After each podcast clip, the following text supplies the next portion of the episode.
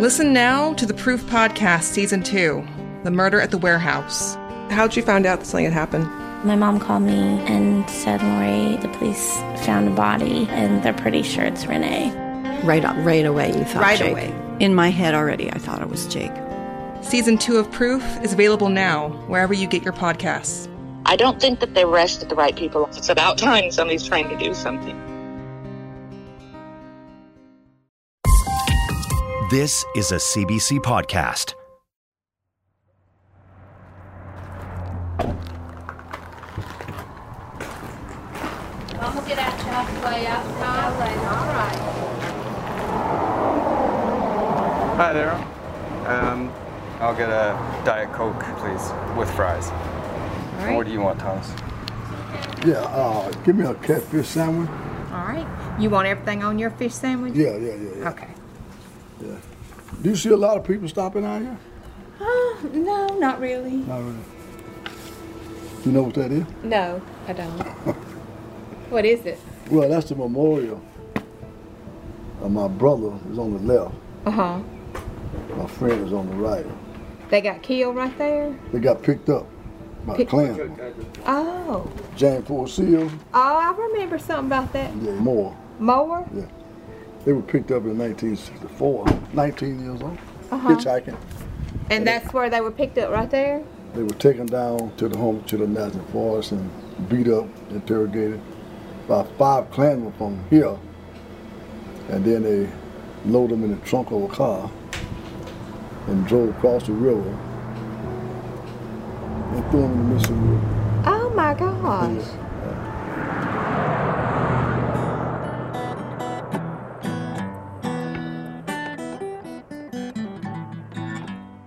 You are listening to Someone Knows Something from CBC Podcasts. In season three, David Ridgen teams up with Thomas Moore to investigate the murders of Charles Moore and Henry Dee., who were killed by the Ku Klux Klan in 1964. As a result of their investigation, Klansman James Ford Seale was convicted of the crime and later died in prison. In this episode, some of which was recorded during a live presentation in June, David and Thomas reflect on their search for justice and what they've learned in the years since. This is a season three bonus Return to Mississippi. Now you talk about terror. After you talk about terror, people have been terrorized all my days, all my days.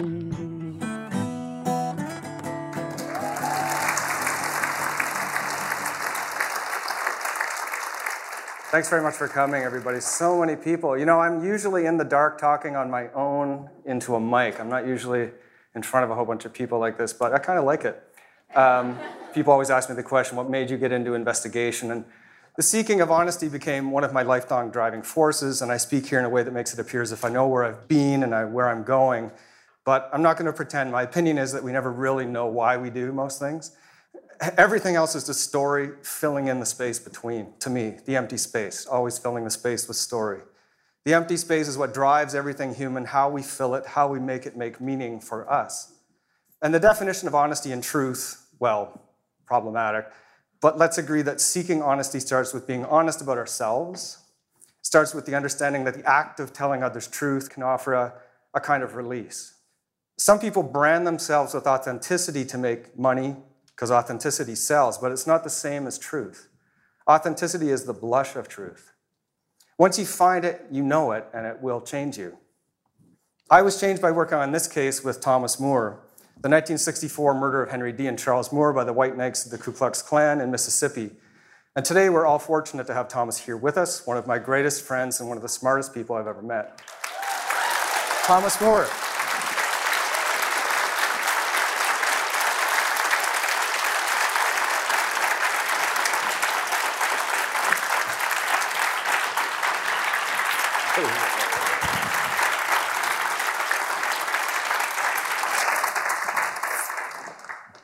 Again, I want to thank everyone for coming here and putting up with David and I.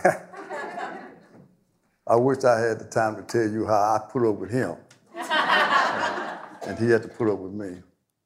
In 2005, I retired from the military and I was living a good life. I became comfortable thinking about Charles Moore. Never knowing the facts who, what, when, why, how. Living on rumors. David Ridgen contacted me. Like there was actually sometimes you picked up and hung up, right? Like Yeah, there was no. Okay. Finally, I sent him a FedEx letter because it was, I thought something wrong with the phone. so what was going on with that? Well, it seemed like every year someone would contact me, Los Angeles Times, ABC News. They asked me to give them some details about the case. And I said, hell, I don't know nothing about the case. I, you know, I, I never seen a document. Me and my mom didn't want to talk about it, and so I just got tired of people asking me what happened. And so I just stopped answering phones, uh, and David happened to call. And then I went up on the mantelpiece and got that letter that he had wrote several months ago. And he made a plan to come to Colorado Springs to meet with me. And I was reluctant to meet with him because I had made some pretty serious threats. And I said, I don't know whether this guy is a Klansman or not. But then he showed up with his wife and his son. And I said, Well, I think I can take them all out if I have to.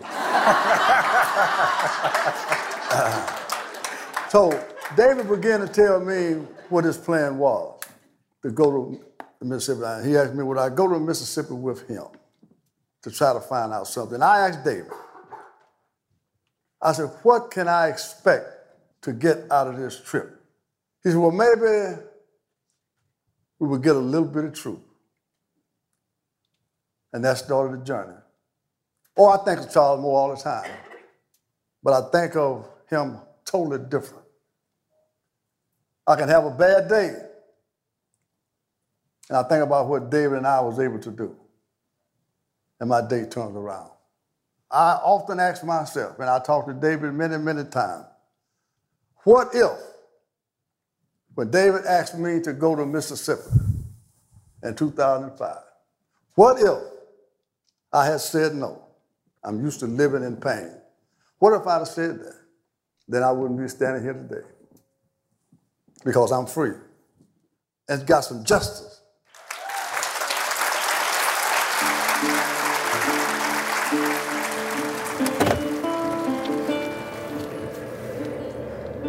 Please drive to highlighted route.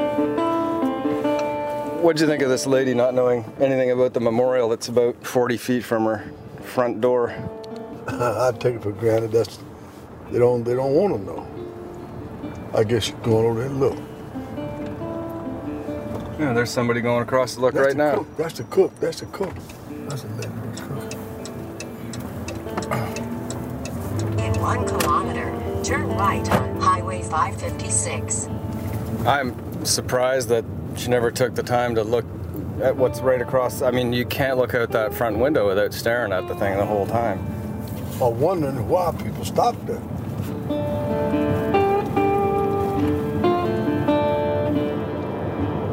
That day we rolled down this road going to Franklin County. Just think about it, we was we had our mind on Charles Marcus Edwards. Little did we know, within 20 miles of where we are right now, we would be told that James Ford Seale was still alive. That's amazing. And all we were doing was looking for a little truth. That's what we love Colorado for. That's all we could look forward to. But this road here led us to the truth.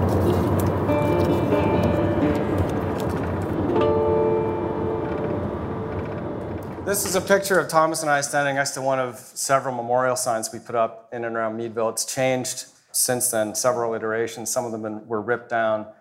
David and I want, wanted to remember Charles Moore and Henry Dean in such a way that so many people had forgotten about or didn't want to come to the realization. So we built handmade memorials. And for a long time, until 2007, there were no pictures of Henry Dee. Henry Dee family just split up. But through our effort, we found Henry Dee picture, so we put it up. And as I made speeches to people, and I continue to do, I tell them that look, the memorial that David and I built is not for Charles Moore and Henry Dee. It's for you to remind you every time you pass by this spot that this crime happened right here. Another friend of mine, two months ago, invited me on a tour in the Civil Rights Museum in Montgomery. And she has worked so hard to get a state memorial built to honor Charles Moore and Henry Dee. And we will place it right by the one that David and I put up. This, this is the site where the memorial is, where Henry Dee. and Charles Moore were hitchhiking on May 2nd, 1964. Charles and Henry were murdered by members of the White Knights of the Ku Klux Klan on May 2nd. My feeling is that some of the sort of more insidious aspects of racism still exist in the South and in the North. I don't know if you feel the South has changed much since we left. I think there has been some change. The people that wanted to change, they have made some change, but not nearly enough. When David and I were going running around over 20 times in Mississippi, nobody invited us to have a hamburger or lunch. They wanted to stay away. I think that's still fear. And if you, I mean, if you look at it, you, if you look at America right now, we're still separate. You have the blacks over here, you have the whites over here.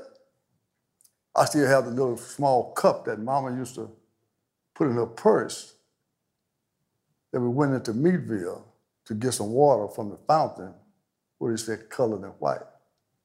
They don't have that now. But there's still separation. And will it ever change? I don't know.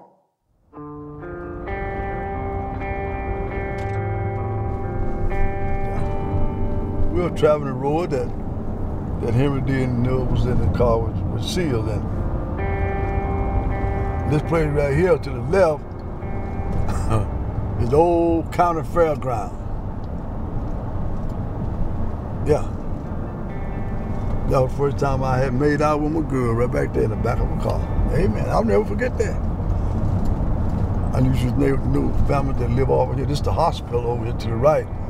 And they moved that old tank. See that old tank right there? Mm-hmm. That's the tank I was planning on climbing up. What were you gonna do? My plan was to go up there and pause in the tank because everybody in Meadville drinks water from that tank. And my plan go up there and pause the damn thing.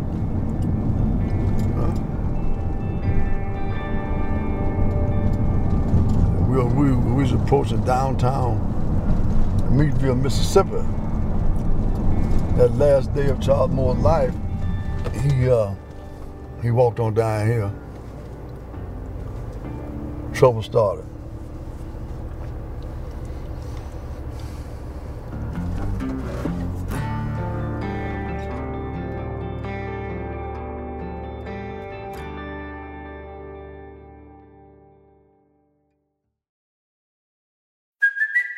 It's Kaley Cuoco for Priceline. Ready to go to your happy place for a happy price? Well, why didn't you say so? Just download the Priceline app right now and save up to 60% on hotels. So, whether it's Cousin Kevin's Kazoo concert in Kansas City, go Kevin, or Becky's Bachelorette Bash in Bermuda, you never have to miss a trip ever again. So, download the Priceline app today. Your savings are waiting. Go to your happy place for a happy price. Go to your happy price, Priceline. Back in 2020, the FBI claimed to have stopped a wild plot to kidnap the governor of Michigan. Thank you to the fearless FBI agents bringing these sick and depraved men to justice. The key to the investigation was an FBI informant whose recordings have never been heard by the public until now. This is about pointing rifles at politicians and squeezing the trigger. From Campside Media and Sony Music Entertainment, it's Chameleon, the Michigan Plot. Out now wherever you get your podcasts. Growing up in Meadville at that time, my dad, our dad died when I was two and a half years old. Charles Moore was one and a half. And mom had to get on the welfare. And the match that we received when I was 18 was $12 a month.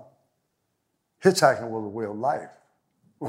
Every time I left home, I would either walk in or rode a wagon. People, white would drive by and take pictures. And, but I'm so glad that Mama raised Charles Moore and I to respect each other and respect what she had did for us. You want to talk a little bit about your experiences in Meadville growing up? This, yeah. Like I always wondered if Thomas knew about the Klan, and was it like everyone was afraid of the Klan? And, and I was surprised by your answer. We plied garden for David, I found out later was actually Klansmen. And if it was lunchtime and we plied their garden, they invited us in to eat the dinner. When we went into the table, we didn't eat with them. They brought us in the back, but they had collard greens, cornbread, chicken, and everything that other that black people had. But I didn't know that they were Klansmen. And later on, I am convinced that everyone in Franklin County, black and white, knew what happened. And they was either Klansman or Klansman sympathizer or afraid of the Klan. That was Franklin County.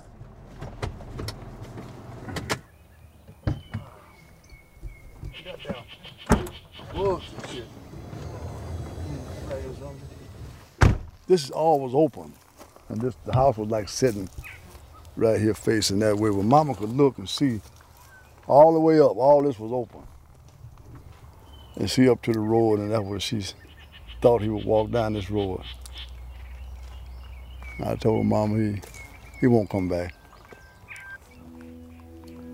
But this is where she died, April 29th, 1977. When I come in, I didn't know she was dead. I drove down this road. And as I approached where I could see the house, I seen two or three cars parked over there. They'd been told she was sick. And I come to see what I could do, get in the hospital.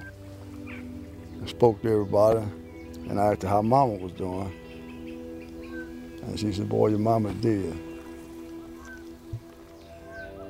When we got to the church, I had my uniform on for her funeral, and I walked in front of her casket into the church.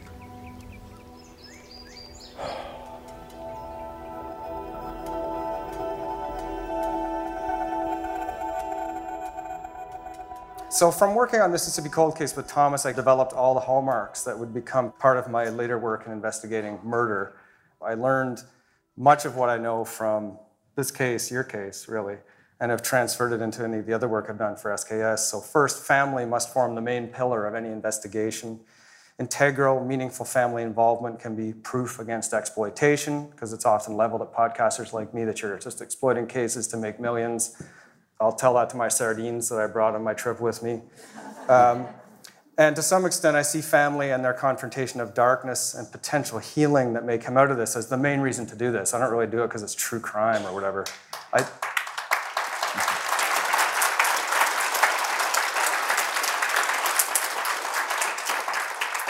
Courtroom justice can only take you so far. Once your suspect is convicted and everyone goes home, you still have that empty space to Mm-hmm, fill, right? How do you feel about the experience working with me on this, Thomas? It's not a loaded question. I didn't. I mean, I'm not. We didn't plan this question. I never will be able to express the friendship that we have developed. Matter of fact, I told him that he just takes the place of Charles Moore.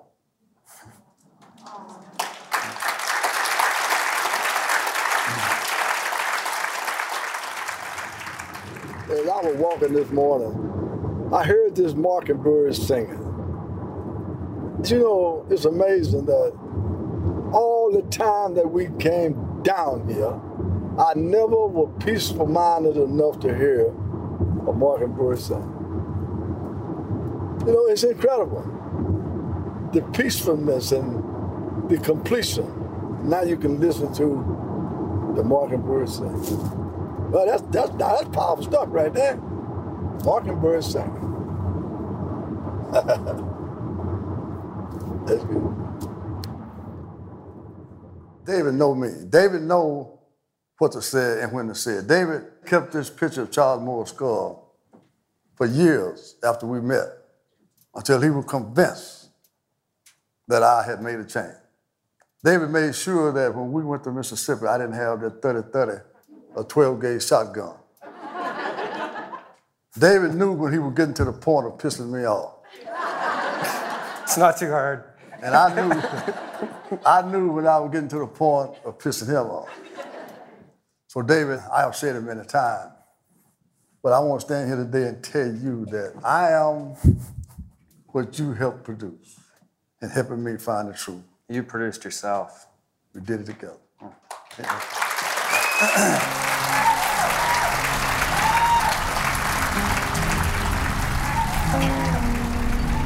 you think of that crime con thing? What I thought about it. Yeah. I was most impressed with the fact that we was able to come in here and let the people know what two common individuals could do. So I think it was a great thing. I think these kind of conferences is always good to bring people together.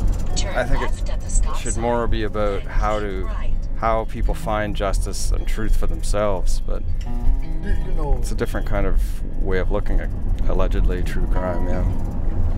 And, yeah, and of course, you never get over the pain, but you live with it, and and each day you get more comfortable. Like Dr. King said from the jail in Alabama, they wrote him, said, how does it feel in Alabama? I said, well, said, they're still throwing stones at me, Hmm. but I learned how to duck. Right. You see. So you don't get over this. Please drive to highlighted route. We talk about meeting you in 2005 and what we was able to go out and do and how I was able to grow. Experience, knowledge, confidence, and all of that. But we never talk about you. We never talk about what that case did for your personal life, uh, your growth, uh, your outlook on life. You know, we never did talk about that. The most important thing for me is just the I was able to make something happen. That there was something that I did that had some ripple effects beyond us as well, right? Yeah, So yeah. with other cases, other people, other journalists, other families. Absolutely. Made me feel like there was a wave that we had formed that kind of splashed against a lot of different shores, you know? Yeah. That's what's important to me. And people wanted me to do more true crime, that's for sure. Yeah. But the personal satisfaction of actually helping people like yourself and other family members is what makes me interested in these cases. Yeah. Even though they are taxing, as you know, for your own reasons, but for my reasons, they're taxing as well because they never kind of end, right? Remission will never end. It's just a continuous thing until we die, whatever. But it has been a great journey. But it does have a sense of finality to it, this It trip. does, it does. Yeah.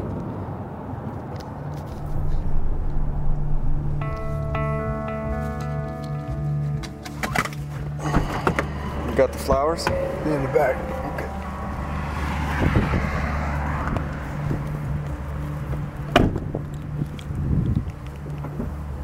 Remember coming into this graveyard many times. Oh yeah. We've been over here many times. Many times.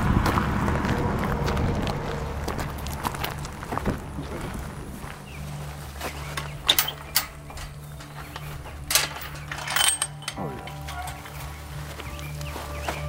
Oh boy, you'd be stepping all over graves. Daddy was buried behind here. Mama was buried over there. So Charles Moore should be over there. I don't know. But it should, he should be buried right here.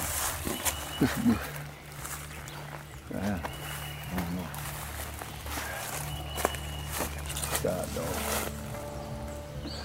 Okay, well.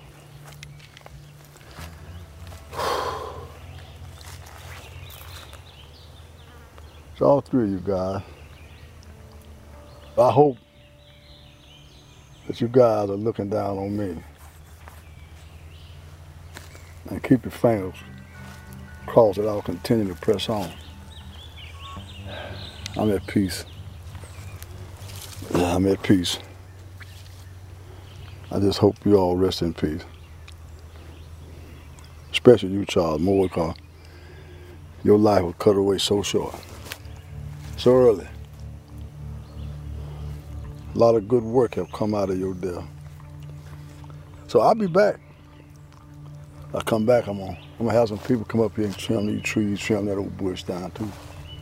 So, Charles Moore memorial being built. The one's already there, but another one being put up there too, in memory of you. But we'll see you on the high ground.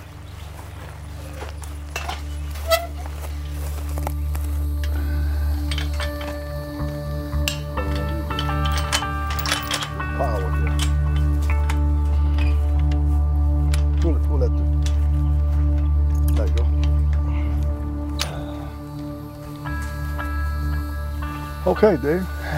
See you, Charles. Another mission. Another trip. Another trip.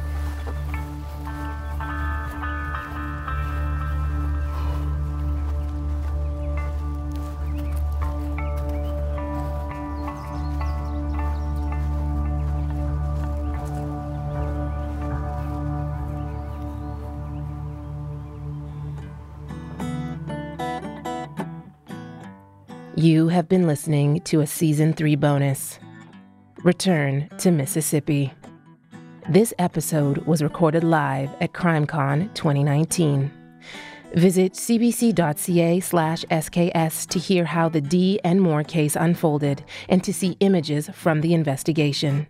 And subscribe to SKS on your favorite podcast app. Someone Knows Something is hosted, written, and produced by David Ridgen. The series is mixed by Cecil Fernandez and produced by Chris Oak, Eunice Kim, and Mikhail Arana. Tanya Springer is our senior producer. Our executive producer is Arif Nurani. Our theme song is Terrorized by Willie King. Now you talk about terror.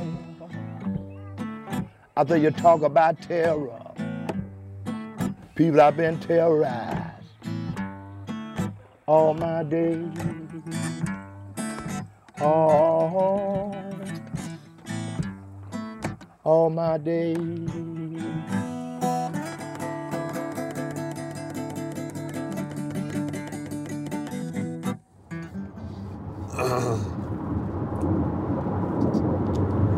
Lord, you brought me, Lord, you brought me, almighty, almighty long way. Lord, you brought me from a mighty, almighty long ways, a mighty long way. Lord, I thank you. Lord, I thank you. Lord, I thank you. Lord, you brought me from a mighty, a mighty long ways, a mighty long way. I had to cry sometime, but you brought me. Lord, you brought me from a mighty, a mighty long way, a mighty long way. Pretty good. Mr. Sergeant Major.